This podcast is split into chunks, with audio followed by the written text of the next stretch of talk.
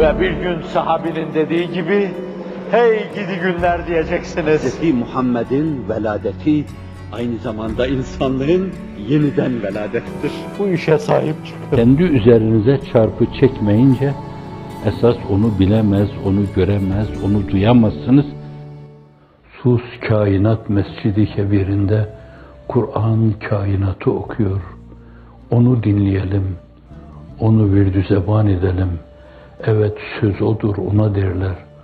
Hak olup, haktan gelip, hak diyen ve nurani hikmeti neşreden yalnız odur.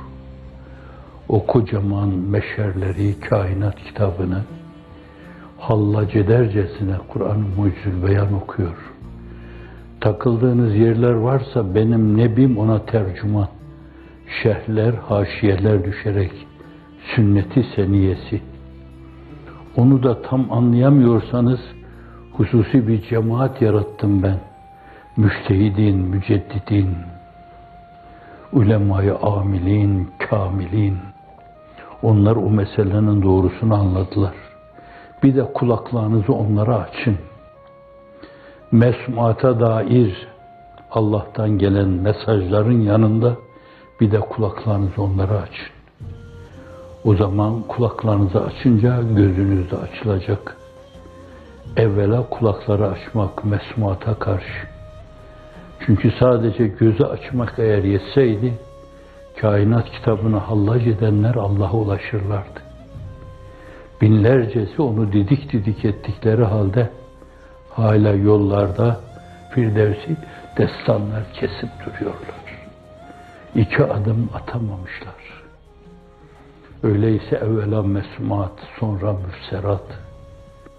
Kulaklarda tın tın, hakikatin sesi, namesi, bestesi güftesine uygun, güftesi bestesine uygun. Onu dinleyin. Sonra kainattaki besteyi de duyacaksınız, güfteyi de duyacaksınız, anlayacaksınız.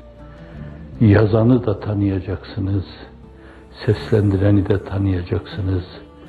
Onun şerhini, haşiyesini de tanıyacaksınız. Onu tanımanın yolu da onları tanımadan geçiyor. Bu argümanları tanımadan, doğru yorumlamadan onu tanımak, onu bilmek mümkün olmayacaktır. Rabbukum alemu bikum, sizi en iyi bilen Rabbinizdir. Kendini en iyi bildirme mevzunda da sizi gerekli donanımlarla donatmıştır. Gelin beni bilin. Ma halaktul cinne vel inse illa liya'budun. İns ve cinni İbn Abbas yorumu, beni bilsinler, beni tanısınlar diye yarattım. Bilip tanımayınca kulluk şekli olur, folklor olur. Yatar kalkarsınız, aç durursunuz, para harcar, hacca gidersiniz. Şekildir bunların hepsi.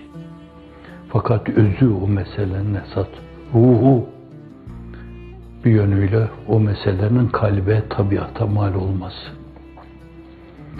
Sizin bir parçanız haline gelmesi. Namazlaşma, oruçlaşma, haçlaşma, bu işin ta kendisi olma. Kendisi olmayınca meselenin hakkal yakin ufku, onun mahiyeti nefsül emri, eskilerin tabiri. Nasıl ise öyle tanımanız mümkün değildir. Mahiyeti nefsül emriyesiyle tanımanız mümkün değildir. Fakat tanıtmak için Allah yapılacak her şeyi 10 katıyla yapmış. La uvvaller anlamasalar bile, la kayıtlar anlamasalar bile. Atıp tutmayı bırakmak lazım. İddiayı bırakmak lazım. İddia, atıp tutma olmanın önünde en büyük bir engeldir. Bunları atmadan bir insan olma denen o ufka ulaşamaz. Olmayınca da hep ham tadı verir. Ekşi, tuz, biber.